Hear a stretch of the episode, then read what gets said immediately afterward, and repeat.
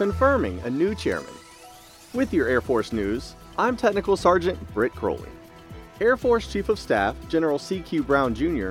testified before a congressional committee as part of the confirmation process to become the next chairman of the Joint Chiefs of Staff. The thing I do think about is the, uh, the role of how all parts of our government play in our overall deterrence. It's not just what the military does, it's, uh, it's what we do in the diplomatic uh, uh, space, what we do in the information space, what we do economically. I think all those things to work collectively together. And if confirmed as the uh, chairman of the Joint Chiefs, I need to provide the military advice, but I need to put it in the context and understanding uh, the other factors that are in play as well. If confirmed, Brown would be the 21st person to hold the position and the first airman since 2005. He would also be just the second African American in the position's history. That's today's Air Force News.